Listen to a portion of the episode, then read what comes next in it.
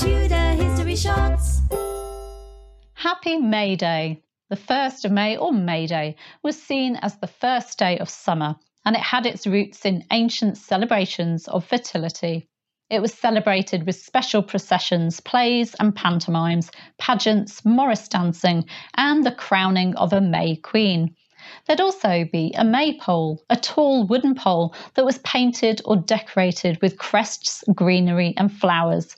Later in history, this maypole was hung with ribbons, and people would dance around it, weaving the ribbons in different patterns. People would also bring in the May. They'd collect flowers and branches to make garlands and wreaths. Tudor History Shots.